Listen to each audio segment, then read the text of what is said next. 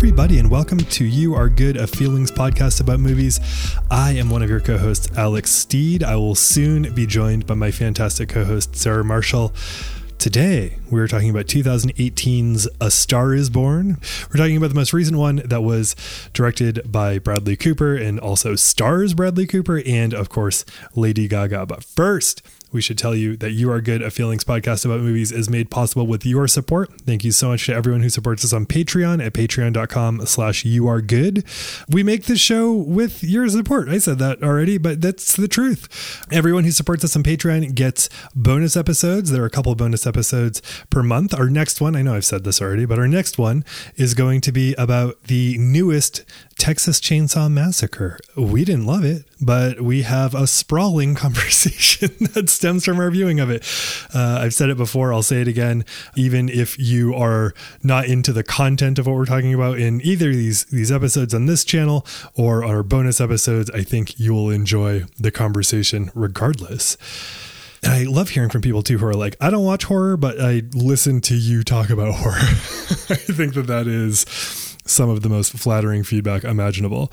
Uh, you Are Good is also made possible with support by Knack Factory, K N A C K Factory, a commercial and creative video content production company with offices in Portland, Maine, and Nashville, Tennessee, though they do work throughout these here United States. If you need that sort of work done, if you need the videos produced, get in touch with the fine folks at Knack Factory. We make playlists inspired by each of our episodes. You can find a playlist in uh, the show notes. And uh, what else am I missing here? Carolyn Kendrick, who produces each of our episodes, she made an album of the songs that have shown up in uh, various episodes of the show.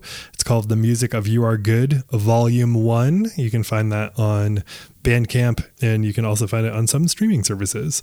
So, yeah, check out all of that. So, we're talking about A Star is Born. So, we talk a lot about codependence in here. I don't have uh, a whole lot to offer beyond what we say in this conversation, um, but I talk about the book Codependent No More, which I think is very helpful or has been very helpful in my life. And uh, if any of these tendencies strike you as familiar, maybe check out the book Codependent No More. They talk about Jesus here and there in uh, that book. And if that's not your cup of tea, just I found it interesting and I found it important and I just looked beyond those references. Um, if you know, if you can look beyond it, I think it's worth checking out. Codependent No More was super, super helpful for me. And also, someone else, when they saw that we were talking about codependence in the context of this episode, asked if I knew about internal family systems, uh, which is a modality that can help you uh, better understand some of these tendencies. I am familiar with that, and that is maybe something that you want to uh, look up or look into. Or if you talk to a professional, maybe that's something that has come up or uh, something that could come up. So, internal family systems is something worth poking around if any of this sounds familiar.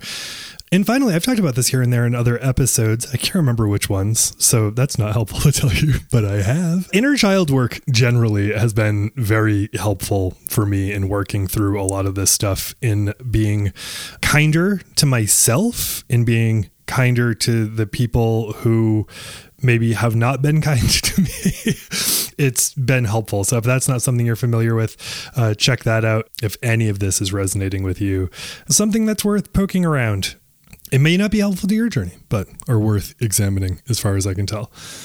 All right, I'm going to stop talking about that. A couple of things. One, content warning. We've had a lot of episodes in a row that have had content warnings. I think moving forward, we're going to have less. based on the ones that we've recorded so far. We have some great episodes with some great guests coming up. They're like romps and they're less heavy than these ones where it's just Sarah and me hashing out our issues. So we have uh, a content warning that I want to let you know about. We just talk about a lot of codependent stuff, abusive behavior, being on the receiving end of abuse. Both of us have dealt with suicidal ideation. That's something that we talk about quite a bit here in the context of ego. There is a lot in this episode. And as always, if that's not for you, please go elsewhere within our catalog. I think there are, I'd say, episodes that came out from 2021 back. ones that aren't as weighty as these recent episodes. But know that when we talk about these issues, we talk about them with as much care as possible because we have been there. We've been to these places and we're talking about them accordingly. But if they're triggering, please look into other episodes. We talked about Sam Elliott in the context of this conversation before he was a trending topic because he had a really weird take on Power of the Dog that he talked about on Marc Maron's podcast. And just know that. That's why that didn't come up. That's why we didn't examine that because I would have loved to have talked about that. You know, if you're listening to this in the future, everyone's going to have forgotten about that. But if you're listening this week and you're like, why didn't they talk about trending Sam Elliott? That is why. All right. That's enough from me. There's so many words to start off all these other words with. Let's get into it. Let's talk about A Star is Born. Thanks so much, everybody. You are good. Hello, Sarah Marshall. Hello, Alex Steed. This feels like it would be inappropriate to come up big on. There's something about this movie that's very strange, and I think it's that it just is so unusually normal. How do you mean that? I don't know what I mean, but we're going to try and get there in the next hour. yeah, we're talking about A Star is Born, which I felt compelled to cover because I'm always deconstructing retrospectively, retroactively bad relationships I've been in. So I wanted so here's how I got here. Here's how I got to A Star is Born. This movie came out and people had feelings about it. People were like, this is great. And then other people were like, this is bad for reasons. I don't remember what they are. A lot has happened since then. I feel like everyone was like, this is great the fancy people were like, this is great. And the flyover people were like, this is great. I'd love to remember. Someone will let us know on Twitter and it'll be great when they do. But there was some, there was some backlash and I don't know what it was, but the, um, uh, but it was you're right like largely it was kind of across the board revered but here's what happened we had a great conversation about codependent relationships when we talked about blue valentine and i'd love to keep that conversation going in some way because I think that's important to talk about when we talk about love and feelings. And so, usually, if you look up a movie and you say, I want to see a movie about sexy space robots, you can look it up, and then someone has compiled a list of 20 of that movie. Right. I want to see a movie about what about spurned first wives like in the first wives mm-hmm. so there's a there's a list of that movie if you look up movies where the theme is codependence they're just like the computer just fizzles and burns. And like there's like smoke comes out of the computer and it's like they're all about that. Maybe that could be your first book codependency and films retriever. Yeah i think that that might be that might be the one. But the one that comes up is least as far as like spotty marriages and relationships that are romantic but also have other things going on blue valentine came up 500 Days of Summer was another one which I haven't seen, but we like to be if that if that title is literal, we like to you know stick to seasons and stuff. It's about a lady named Summer, unfortunately. oh God! Oh no! Is it really? Yeah. we could have been watching that had I done my research, but it brings us to A Star Is Born. 2018 because there's three at least three versions of this movie. There's four. Yeah. There's one from the 30s, there's one from the 50s, there's one from the 70s, and then we missed making one in the 90s like we were apparently supposed to, and then there's one from the teens. Tell me what happens in this movie. Yes. So originally when when you suggested we do this movie, I was like, "Yes, I will watch all the stars is born and then I will compare them." And then I was like, mm, I'll read the Wikipedia pages for all of them and I'll compare them. So I did that and I watched the most recent one. And what I found interesting about that is that they appear to all be very faithful to the mm. original, the 30s one, and have the same hallmarks. One of them is that the last scene is our leading lady performing in the honor of her, it's going to spoil everything at the beginning, dead husband and mm. dedicating her work and arguably life to his memory. So that's really interesting. So Star is Born is about Bradley Cooper playing, I guess, Keith Urban. I was really sweating this while I was watching it. I was like, he's kind of like Keith Urban. He's kind of like Garth Brooks. Like, he has to be someone who Lady Gaga, she's like somewhere between 20 and 30, right? And she's a waitress who moonlights in a drag bar where she used to work sometimes. She's allowed into the drag queen sisterhood and she does an Edith Piaf act there among other acts. He reminds me of like a Lucas Nelson or like a or like an all like going back like an Allman brother. We only know he's country in name only, but like what could his approximation be out in the world? I like Keith Urban a lot as a as an approximation. That never even struck me. Well, and he's I feel like he's like country rock, which I do feel like is one of Croc. croc is which is one of the ways that a person can become extremely famous and yet irrelevant in modern America. but yet the thing about his character is that he's also immediately recognizable in a dimly lit bar to Lady Gaga, who's mm-hmm. a former drag bar waitress. So who is he? Is he like Garth Brooks? Because I wouldn't immediately recognize Keith Urban. I would have to see a picture of Keith Urban and the words Keith Urban underneath it to be like, oh, that's Keith Urban. That's a good. So I said we were. I said we were doing this on Twitter, and someone said something to the effect of like, "I've never before seen a movie that was so confused about the kind of music it was making a movie about."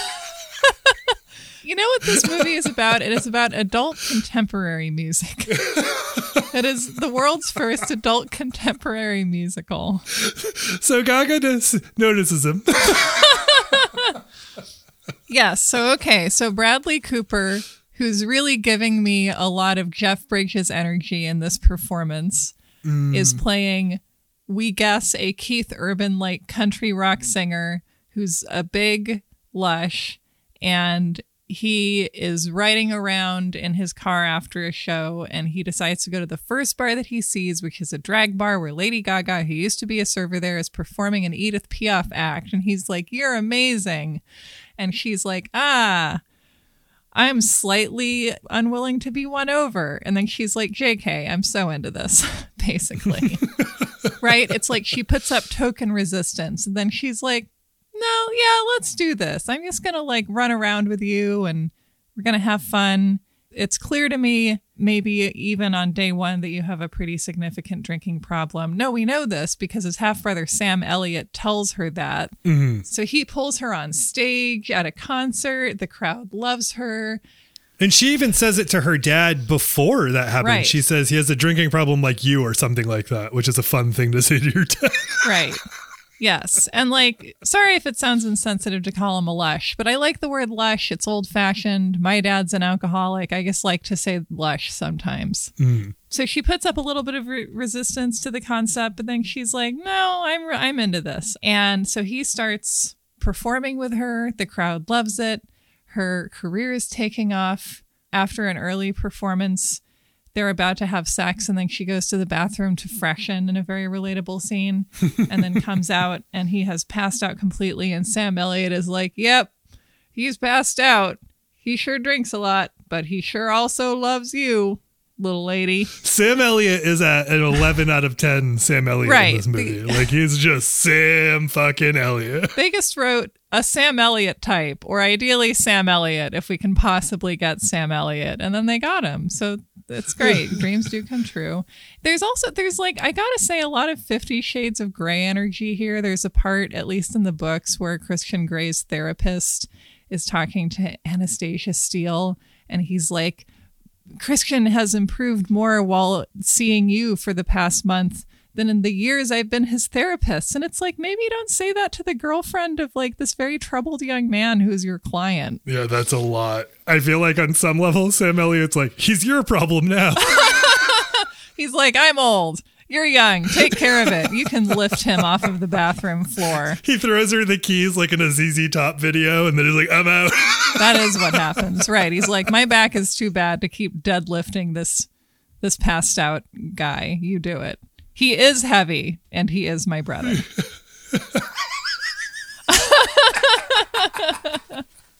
oh, we're on fire. It's true. Well, so anyway, their relationship is advancing. Her career takes off. She doesn't really become Lady Gaga. She becomes this sort of what kind of I don't know. She's like she becomes like Jessica Simpson. yeah, right. With Leeloo Dallas hair. even though like her songs are initially sort of like singer songwriter heartfelt but then she kind of t- takes it in a pop direction but like lady gaga in my mind is just like a fucking giant like a just like gigantic and has been since the se- since listen since the second someone at a party in 2010 showed me the bad romance video, mm-hmm. which had just come out on a computer, and I cried at the party. That video changed everything, I really have to say. Honestly, I was like, "Oh my god, it's Marilyn Manson Yes. multiplied by an actual singer." right. So it's, I guess, one of the weird things about this movie, not weird, but just kind of you notice it when you watch it, is that like you can't do. The character of Allie in this movie ends up with this like relatively generic like 2000s pop star fame and like Lady Gaga is so not that like she reinvented the category of pop star essentially. So it's like very funny to see her being like Sara Bareilles who gets turned by the machine into Jewel in 2006. I don't know. Yeah, definitely. There are just aren't a a lot of easy binaries for what's going on in this movie, probably because everything is like a composite. Yeah. Like they're avoiding a lawsuit or something. But yeah, it's very hard to figure out like binary composites for like what is being represented here. It's just like group of stories in which singer songwriter becomes pop singer. Like that's what we say. Yeah. yes. I don't know if you noticed, but like every time the Jackson Maine is backstage in some way, the Beastie Boys are playing Huh. which like makes us think that this Keith Urban character every time he's in his downtime is just blasting the Beastie Boys, Yeah. which is a funny incongruence with regard to who we're talking about. Which makes me think like because the Beastie Boys don't let their movie their music be used commercially. Like I imagine this was probably like a personal favor Right. or something. Like Bradley Cooper is friends with them. Yeah. I imagine that that's what happened because I, I'm pretty sure Adam Yauch didn't allow any of it to be used commercially. Hmm. But it's funny the way that all these genres don't line up. And, and also, I remember when this movie was big, noticing somebody on Twitter or multiple people talking on Twitter about like how placeless this feels. Like you kind of assume it's happening in New York until they ride a motorcycle to Arizona, and then you're like, okay, they're probably not in New York. but what if they are? They just like really got to know each other. So her career starts taking off. It's taking a poppier turn. And this funny thing happens where it doesn't really seem like she has been bothered very much before by his drinking or the effects of his drinking. And now I think we're to believe that he gets worse and then she gets bothered. But it feels like he's doing the same things. And Bradley Cooper looks like Aragorn in this movie. He doesn't take a shower for this whole movie. The drama sort of peaks when Allie wins a Grammy. She's nominated for three Grammys and she wins one. And her husband, they got married. Sorry, they got married. Her husband, Keith Urban, who is also progressively losing his hearing and not dealing with the situation. Oh yeah, he's got a couple big holes in him. Yes, no, he's really he's like falling apart. You know, his voice is kind of going too, his hearing is going. He looks like Aragorn. And under the effects of some combination of substances, walks on stage with her when she gets her Grammy and then sort of exultantly pees himself. Mm. And that's like a very sad scene, but I guess I was surprised by how dramatically the movie treated it because Lady Gaga's manager is like, her career will never recover after this. And it's like, you do know that we're living in a world where like the most powerful woman in all of media got her start by being in a sex tape. I, I you know, I, I we, let's talk about that later because I I'm on the manager's side. Interesting. Okay. Yeah. Well, I mean, I think I agree with you, but I feel like you're on the manager's side for more reasons than the what happened at the Grammys. Oh no no no no no! I'm on the manager's side in that like I think that she, we well, yeah we'll talk more, but I think she she'd have to like take some from like a career management sta- standpoint.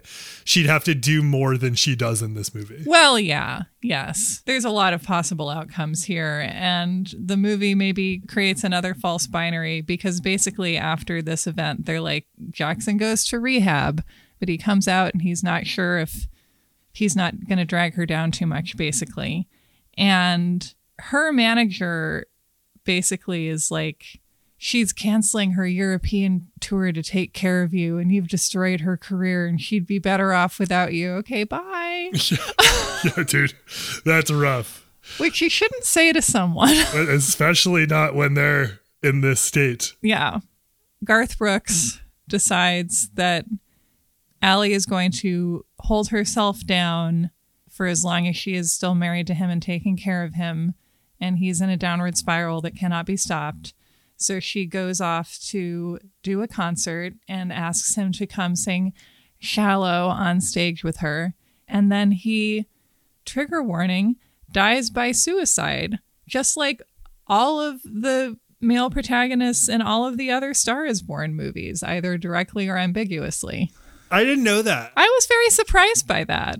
Well, Kris Kristofferson, I think, does some drunk driving. Mm, okay. Yeah, I remember when this movie was first big, and I remember reading a review that spoiled that ending, and I was like, oh, geez.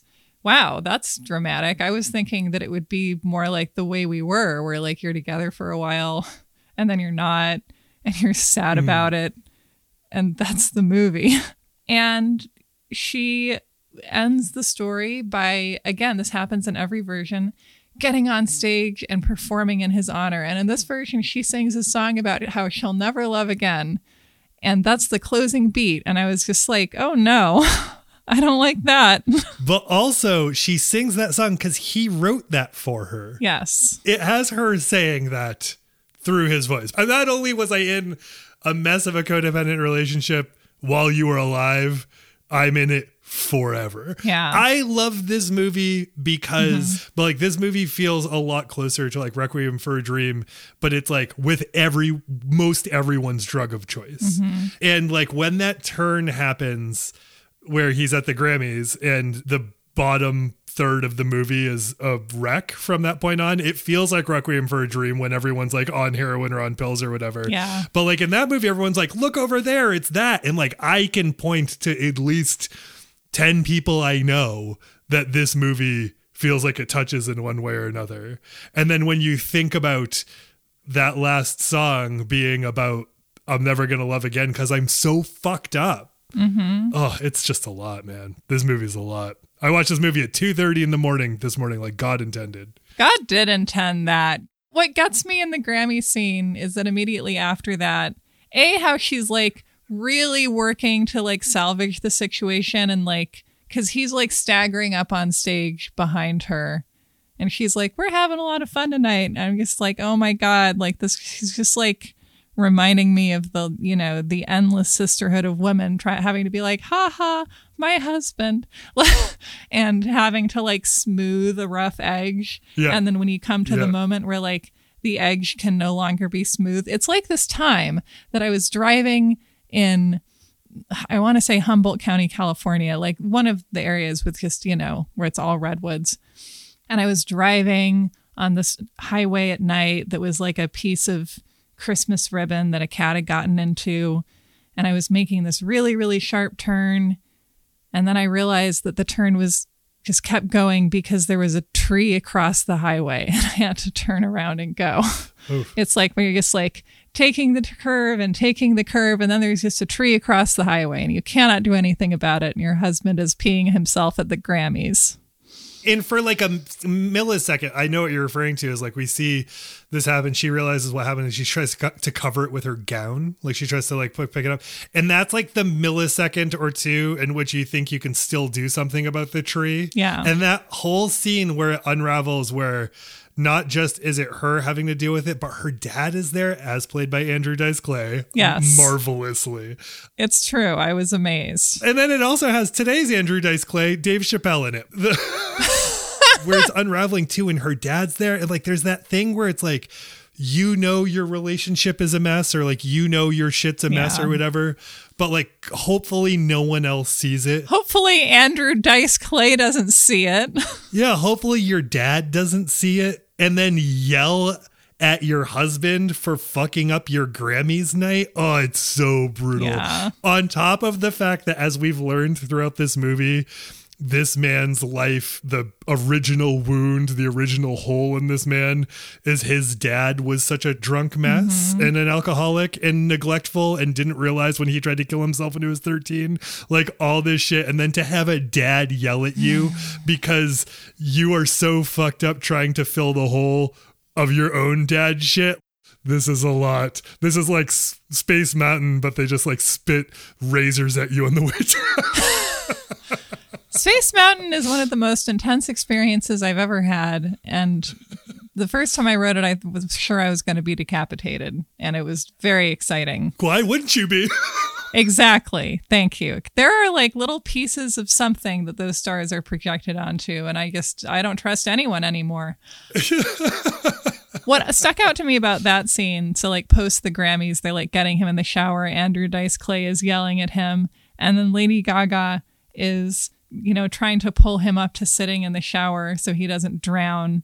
And she's still wearing her beautiful Grammys dress, which is this Oh, yeah. beautiful big yellow. I mean, any woman between the ages of like three and 50 would probably recognize it as a bell dress. hmm Yeah. And she's she, and she's in the shower wearing it. And, and I realize that that's like a very frivolous thing to be focused on, but it is like, I feel like it communicates really well that this is like this exciting princess moment and she's not getting to have it because she's having to take care of Garth Brooks.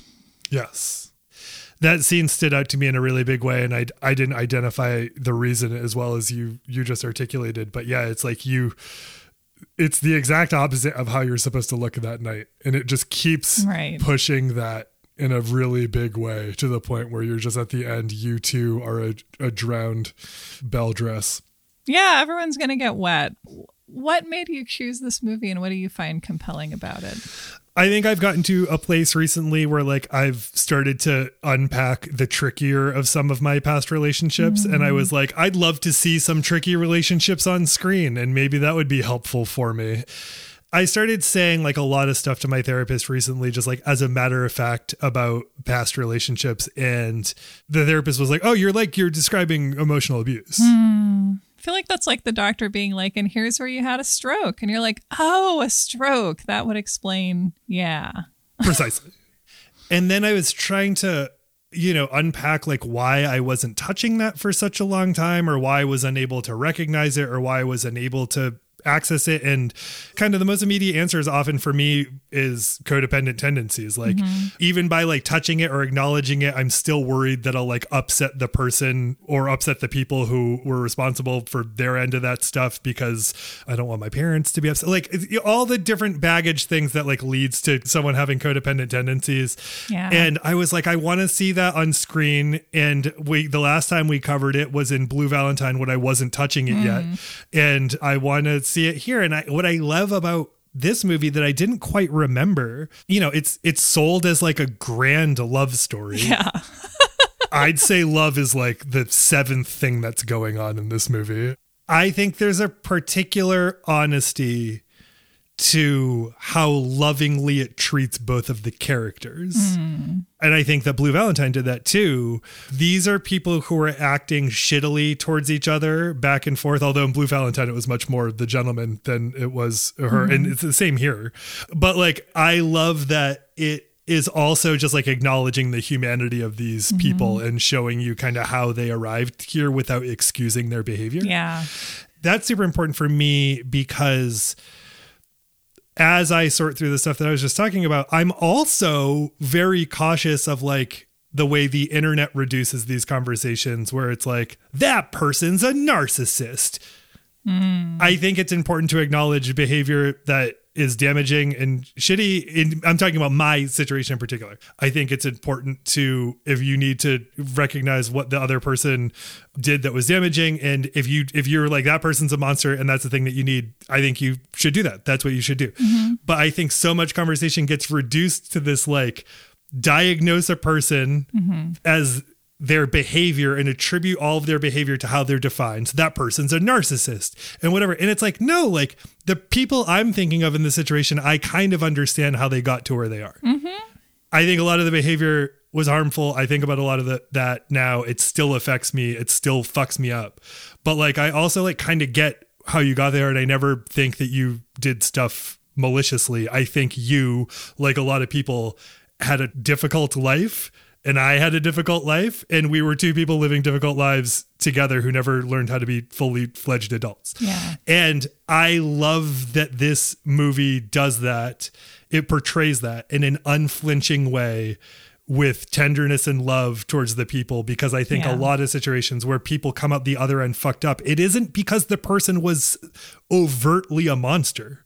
It's because the person was an unregulated mess. I'm going to tell you something I just figured out in this conversation. So, the people who I have received the most damage from are my parents. Surprise. And wait, there's more. and in both of their cases, I think with my dad, a lot of that comes down to addiction. And with my mom, a lot of that comes down to depression. And there's a process that everybody has to go through in validating the harm that was done to them. And I think that what you said, Alex, like sometimes people have to be monsters to you in your personal journey of healing. But at the end of the day, personally, I have to come around to trying to understand how my parents got to where they are mm-hmm. because I don't have like brand new issues because of them. I just got like their issues. So like if I think of them as monsters with no hope of redemption, then like I become a monster with no hope of redemption and like god, I'm going to live for like a while longer. I need to at least believe I can work on myself. Yeah, totally. Totally. Some of the situations I'm thinking of in my own life were fueled by uh, alcohol and by unresolved mental health stuff in country rock. In country rock. and I think that that's like if you're in a situation where someone else is creating some chaos in your life, I would bet that it's more likely than not that alcohol and unresolved mental health issues, one of the two or both, are what is at play. Mm-hmm. It's almost never someone is like, This is my plan and I can't wait to fuck with this person like in a specific like we it is just almost never that. This is why we love Annie Wilkes. Yes, it is. totally. And if it is that and someone has gotten to that place like that has come from a place too. And it's right. not to excuse any of it. And again, if you need to be like fuck this person forever, please do it.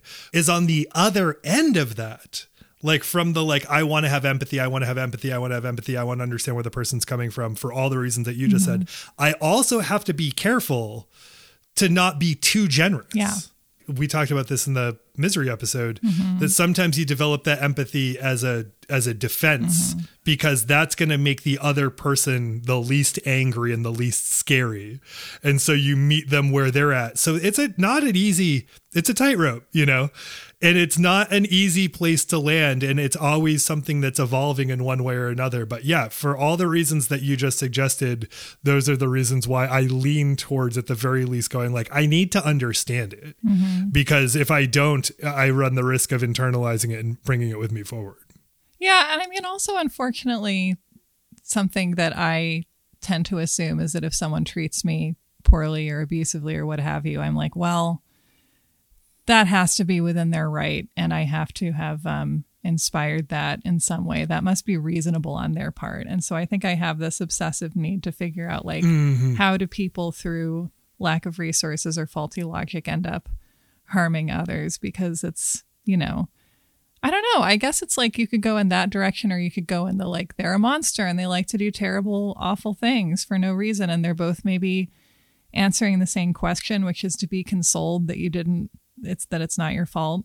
Yeah, well, I I've been in situations. The one that I'm thinking of in particular, I've been in situations where it's like, you know, because of issues with codependence, which is like I want to make everything in the house as pleasant as it can be to reduce the harm that's coming at me. Yes.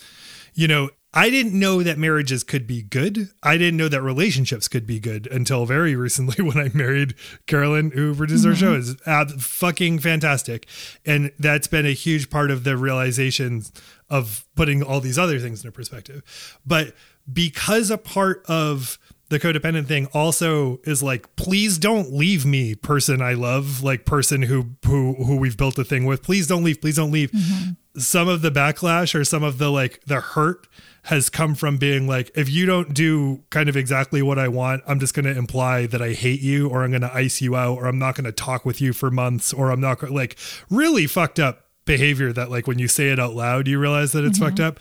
But if you are coming from that mindset, like I was just talking about, you often imagine it's like, well, I I I must be I must be responsible mm-hmm. because you know, like I heard Louie, Louie Anderson of all people say this to, to Marc Maron on his show. He was talking about dealing with his dad who is an alcoholic. Mm-hmm. You know, when you're a kid, you think your dad is God or you think your parents are gods. And so if they do something fucked up that you realize in retrospect that it was them who was fucked up, you think it's your fault. Mm-hmm. And then you internalize that and you bring that you bring that forward with you. So yeah, just trying to navigate all of these dynamics that would be a lot easier if we weren't three-dimensional beings mm-hmm. is, you know, probably a thing we'll do till the day we die. Annoying. It's like having to do dishes until the day you die. It's like, isn't there an emotional equivalent of just giving up and eating off paper plates? the other day Carella was like, "Are you in a are you in a bad mood or whatever?" And I was like, "I just our dishwasher's broken." And I was just like, I just feel like I've been washing dishes for like five months straight. Mm-hmm. And that's both like literal, I have been, and a metaphor for like unpacking my shit.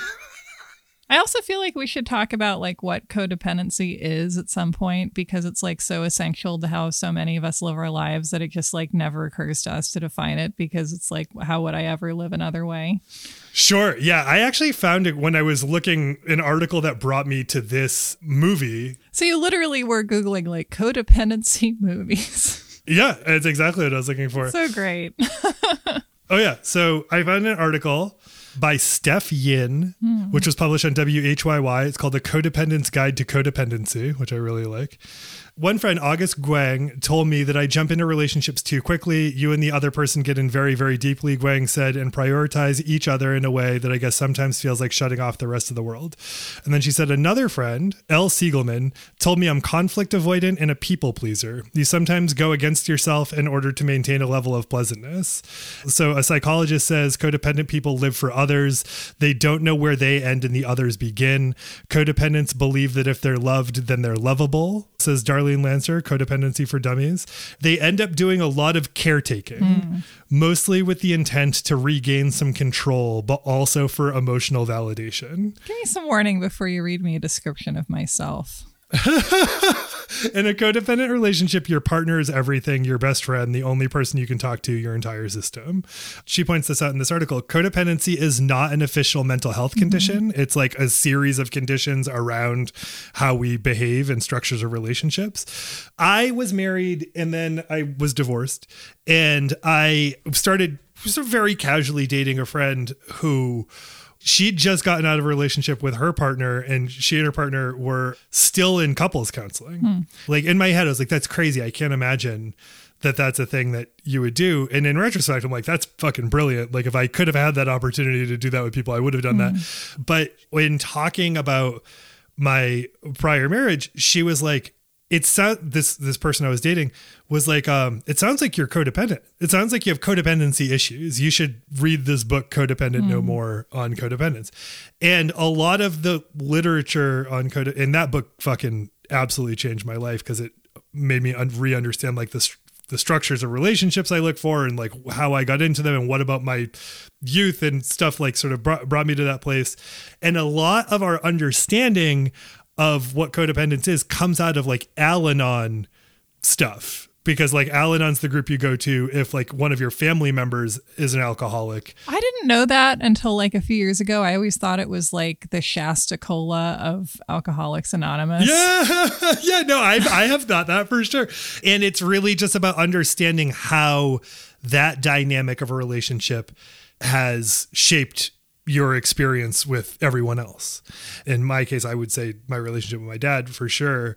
And then it's like about how, in particular, in like relationships where there's like one volatile figure, the entire structure of the house and the entire structure of the relationships is constructed around keeping that person satisfied in some way. And then you can get into situations where it's either replicates that, like we have in this movie, where it's like, you know, basically she's dating Andrew Dice Clay. Like she's dating her dad. Like her dad appears to be a recovered alcohol, uh, like in recovery, not a recovered alcoholic, but in recovery. Or you can get into a situation where it's two fucking codependents constantly creating chaos around each other because they don't know what God they're serving.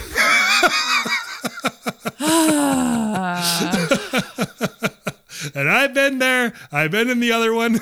I've been in this one.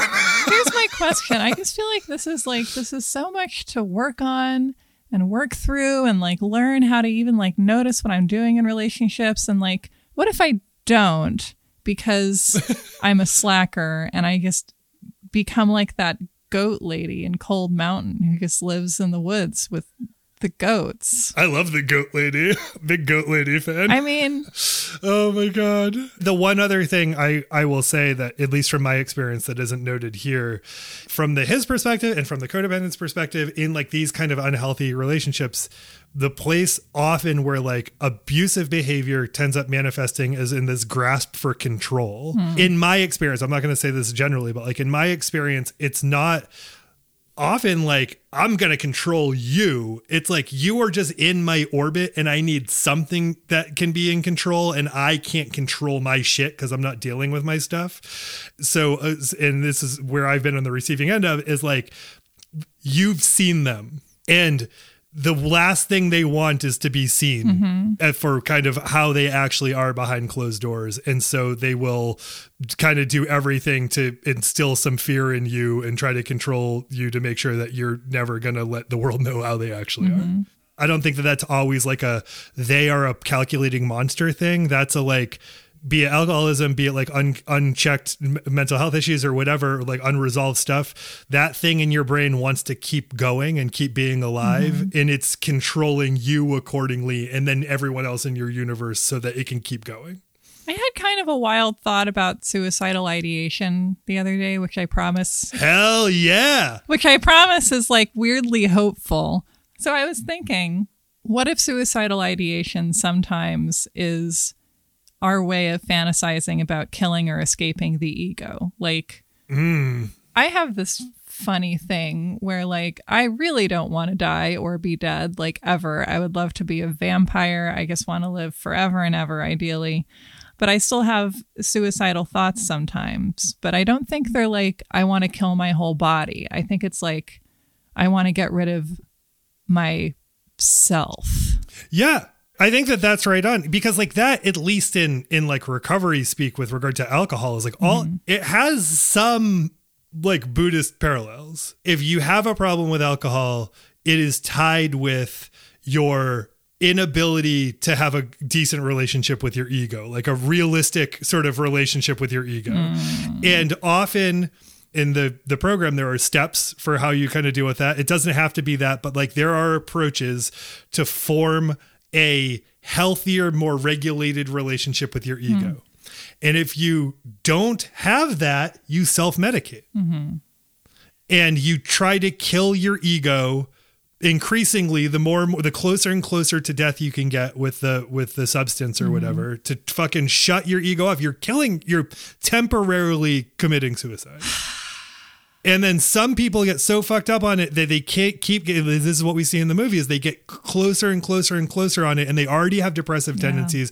And we know when you go from ideation to like actuality that's usually like a like a very quick thing that happens doesn't last for a long Right. time and unfortunately if you're in a situation where it can be done sometimes that's just what happens but it, and i don't mean to reduce it to that but that's kind of the, the psychology of what what occurs But right, like the concept of harm reduction is like make it uh, make it harder because that moment will pass. Yeah. Right.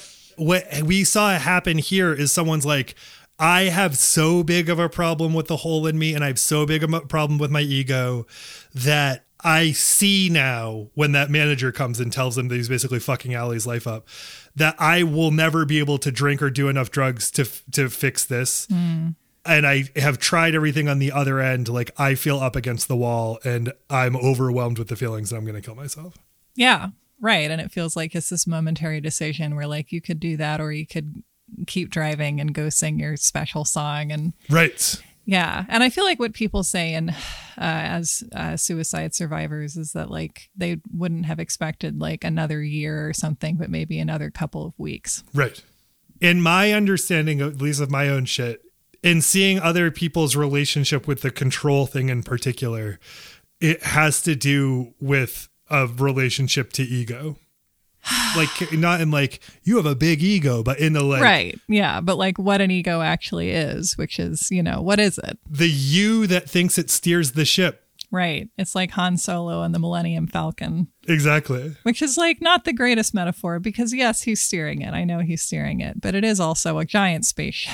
And that's kind of where the like one step at a time stuff comes mm-hmm. in. All it is is accepting that you you are not the universe. Mm. By thinking that you can control everything, you're inevitably going to fail every day. And when you fail, you're going to spiral. And when you spiral, you're going to go at war with your ego. And your ego is going to do everything it can to go like, let's just shut it off. Mm. It's like being an overwhelmed 12 year old who's gaming on a computer with too little memory. That's really good. Just to swing right on back to the thing we're supposed to be talking about. this is like our um, our Raising Arizona episode. Yes, no, I love it. It's like this what's the podcast? Well, sometimes we have guests and we talk about movies, and sometimes we don't have guests and we just use movies as like excuses to talk about what we're dealing with mentally. That's exactly right. But I always assumed that A Star is Born, like any of the versions, I never knew that it involved a guy in a death spiral falling in love with someone who is clearly entering a situation that they can't really alter. Mm-hmm. It seems like that's true across the board. I always thought that it was about a guy who was like established, but not on the way up anymore, helping a younger woman to ascend and then getting really upset when she eclipses him and the relationship collapsing because he can't deal with her being more successful than him. So I think it's like depressing that I assumed that because that's true of a lot of other stories. And I think that this is a better story because it's about like the story of um, Annie Get Your Gun, at least in the movie version, is that Annie has this amazing shooting trick that she has to stop doing so her boyfriend will still be able to get it up for her because she's upstaging him and she has to stop. And that's the lesson and that's the theme. Mm. And I feel like this is just about it's like not really about celebrity that much. It's mainly about just a thing that happens in relationships between humans. Yeah. I was surprised by the same. I even I've seen this movie before and in rewatching it I imagined that was more of the drama. There's for sure there's one scene where her rise is becoming evident and he and his drunkenness puts a bagel with cream cheese on her face. And then they kind of reciprocate it and it like turns cute kind of like her response helps make it cute, but she's doing again like that's some shit I recognize where you're like, I gotta make this nice because uh, if I look at it head on, it's a real bummer. That's mm-hmm. kind of as far as it gets, and like sh- there's that there is that really nice scene where he's like, "Can you stick around? I got to go do this thing." He's gonna go play at like a pharmaceutical convention, which is absolutely a thing that happens with these guys. Can you mm-hmm. come with me? And she's like, "No, I have to." The company wants me to record some things. We're doing so well, like people want to hear my songs or something. And it's way better phrase than that. And he's like, he's like, listen to what you said. In a way where initially I was like, oh shit, is he gonna be shitty to her? And he's like, no, just like appreciate that that's a thing in your life hmm. right now. Mm-hmm. And I thought I was like, oh, that's like surprisingly lovely. Like there are places for a relationship that is a wreck, for a relationship that I think that's like dictated by like a lot of like attachment style, et cetera, et cetera. And I think that this is what happens, and this is my experience too. Like there are these places where like love does shine through. Mm-hmm. It just becomes so big in your imagination to cover all the other fucking bullshit. Yeah. The last thing he says to her when he kind of knows that it's going to be the last time he sees her is he does that thing that he did earlier in the movie where he calls her name and she turns around and he says he, he just wanted another look at her. Like, Yeah. oh, that's really sweet. Yeah. I mean, that's the thing. It, it doesn't feel like Fifty Shades of Grey, I like, does not to me pass muster as a love story. I'm like, both of these people are just like, one of them is awful. And the other one, I don't even know what kind of interiority she's supposed to have. I guess there's like nothing Yeah. to grasp onto. And this is just, I don't know, this just feels very real to me. Like, I think these are both like two pretty lovable people with good intentions who are, and this relationship is like obviously doomed from the start, but like, so have a lot of mine been. And I didn't know that at the time. And sometimes you got to take the ride before you're to know that you should apply some lessons from this relationship into the next one. Yeah, sing your song that your husband wrote you about how you'll never love anyone else, but then like, you know, time passes and you're young and um, you got to honor people by moving on. Yeah. When I saw this the first time and saw it on a plane and cried, I was like, this manager sucks. Like, this manager, because he does the wrong thing. Like, we you said Yes. it at the beginning. Like, he knows that this man's a mess. At least w- one time previous or one time prior, he, uh, when they're both together, he's the manager says to him, no drink. I don't know, like goading him into having a drink when he knows that this guy's a fucking wreck. Like, I, it seems bad. I know the Jackson Maine, not the celebrity kind, but like I know that character very well. Like he's he's really good at sort of maneuvering the situation to make it the least uh, to make his obvious problem the least awkward thing for everybody. Like I know that well mm. because that's going to serve him getting another drink. I, I like outright hated the manager character. Yeah, because he's a snaky little motherfucker. right, but he's correct. Yeah. So to the point earlier where it's like it's going to ruin her career to stick with this guy. Like I don't think it's going to ruin her career. As if it would be a bad decision or it would be the wrong thing to do if you were in a loving relationship that had like room to actually mm-hmm. grow. I think it would ruin her career in that like often people in that codependent situation as caretakers because she was a caretaker for her father now she's a caretaker for this guy give their shit up mm-hmm. to keep another person happy because it feels like love. And i think there's that but then to the point of everything you've ever covered on you're wrong about would the press let her not divorce him or distance herself from him in some way mm-hmm. and not have that always be the second paragraph of anything that is ever part of her coverage. Mm-hmm. Her wreck of a husband pissed himself at the Grammys. This idiot is staying with him. What's wrong with her? Right. I've like heard from multiple people saying that their elderly relatives were like, "I'm voting for Trump as opposed to Hillary Clinton because Hillary Clinton st- stayed with her husband who cheated on her." And it's like, so you're choosing the person who cheats on everyone. It's wild. yeah, I mean, it is true that like in the optics of celebrity, you will be forced to stay the person you were in one moment in time for 50 years. Do you remember the speech that Julia Roberts gives in Notting Hill? no, remind me. I forget why, but something made her sad. I think that nude photos of her from early in her career leaked to the press. And so she goes to stay with Hugh Grant um, in his house in Notting Hill, and he takes care of her. And then the paparazzi find out and they take a picture of, I think, her and Hugh Grant together or something very compromising looking. It's been a while. But anyway, she's like, the paparazzi have found me. They have seen my like half naked English tryst and now I'm screwed because there's there'll be a saucy tabloid story. And Hugh Grant is like, let's put this in perspective. It's just the newspaper. It's it'll be tomorrow's garbage or whatever. And she's like, newspapers last forever. These stories last forever. For the rest of my life, whenever anyone wants to write anything about me, they'll pull up this clipping. Something like that, which is, is I don't know, it's a good speech. It seems very true. Yeah. What I think that this movie does exceptionally well, that happens in life very well, is he is both right and wrong. right. Everyone in this movie is correct and not correct in their assessment. Even Sam Elliott. Sam Elliott's trying to do the best for his brother, but he's trying to do for the best for him. And sometimes you have to, we see what happens when someone in your life is too in over the head for the moment and they're kind of not taking the initiative that they need to. And like, there's only so much that you can do before you burn yourself out. And he's like, I gotta, I gotta get the fuck out. I gotta go work for Willie Nelson. Start another pecan ranch. We, we must comment on the fact that this movie's plot involves a pecan ranch. It sure does. That gets that gets flooded and washes a grave away. Yeah. Just the one, though. So, Just the one, ideally. and it seems like the guy in it really sucked. The last words that he says to Sam Elliott, you know, Sam Elliott earlier in the movie yells at him and they get into a fight because Bradley Cooper thinks that Sam Elliott has has sold the property where his father their father was buried just to make some mm-hmm. money. And it turns out that like the property washed away in a, a storm, I would imagine.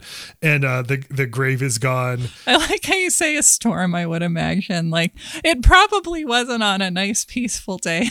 yeah, I imagine it wasn't that.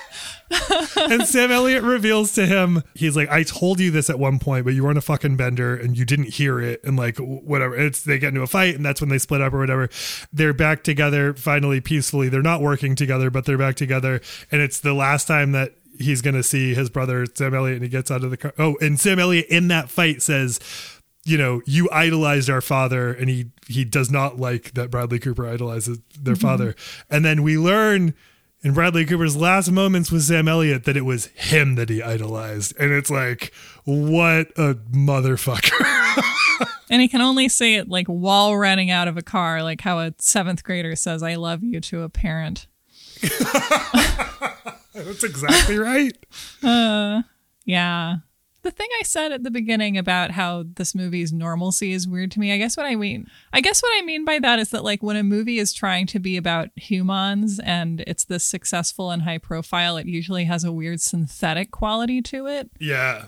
And this like doesn't to me, like it doesn't have that weird sort of robot aftertaste that a lot of other big movies have. Yeah, I think that's so well said. I mean, even down to his his you said he looks like Aragorn yeah. um and unshowered and whatever like the choice around how he's portrayed when he's drinking and not drinking in the movie is done through like pretty subtle a- acting on Bradley Cooper's part like Bradley Cooper I think we all agree is a pretty good actor, but he's got that like very fine layer of grease yeah. on him from when you're drinking and you're sweating, but you're sweating booze and it's like kind of sticking to your face. And all of that it never feels over the top. Mm-hmm. It never feels too big.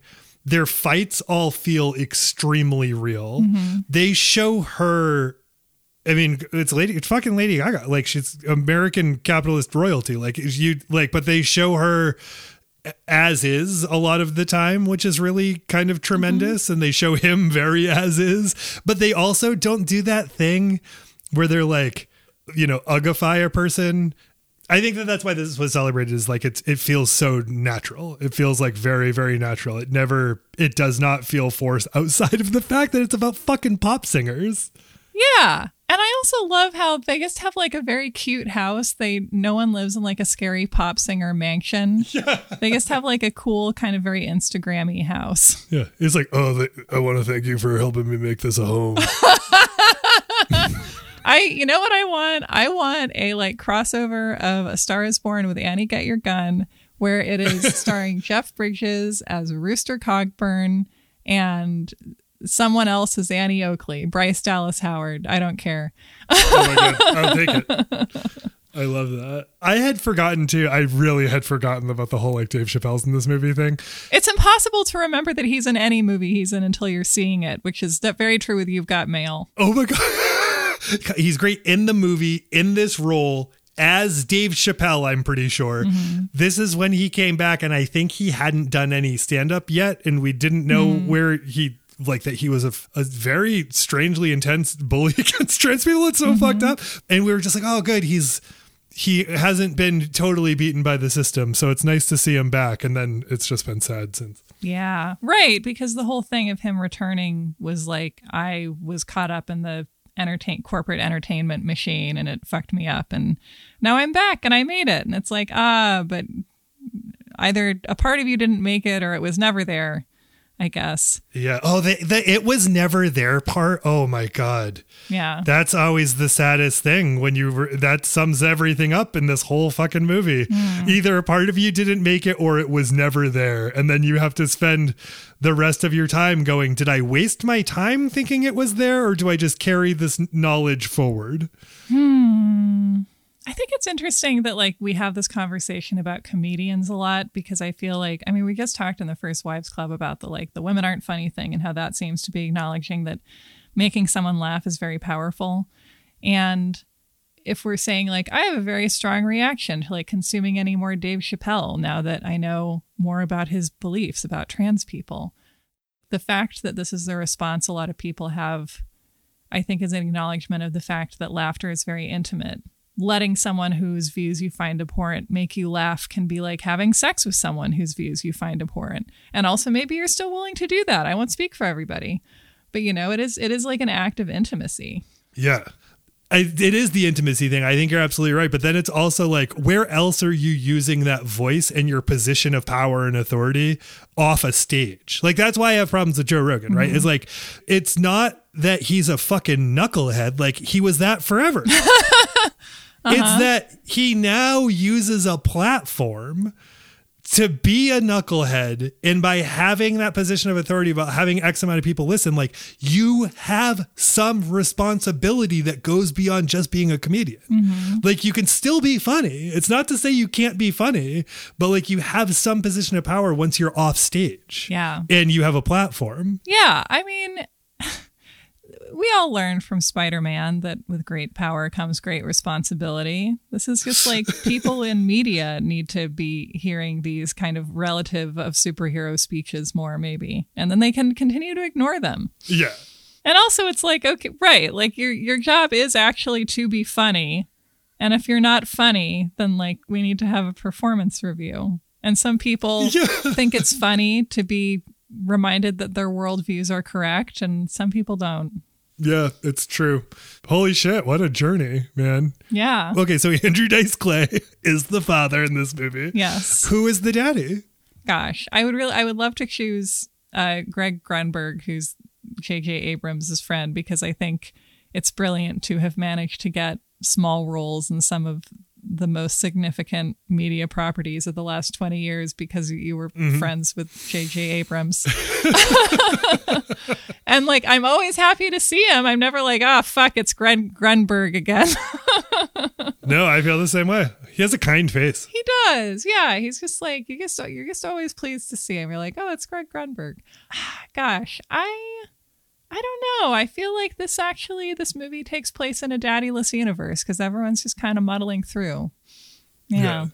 Sam Elliott is in the in exactly the format that we asked this question in. He is the daddy in this movie. Like the father's not mm-hmm. around, he becomes the dad. He is fucking Sam Elliott. Like everything about him makes him the daddy, but it's so mm-hmm. obvious that it's like you can't even you can't even humor it. The my one flaw in this movie, the one flaw, at least as far as I'm concerned, that I remember from the first time watching it is like his take after he dies. Mm-hmm. Oh, God. Yeah. What does he say exactly? Do you remember? It's so weird. Well, what I remember is that he's consoling her, and then out of nowhere, he's like, music is 12 notes contained within an octave. And then it repeats, and you're like, did he like skip a page in the screenplay?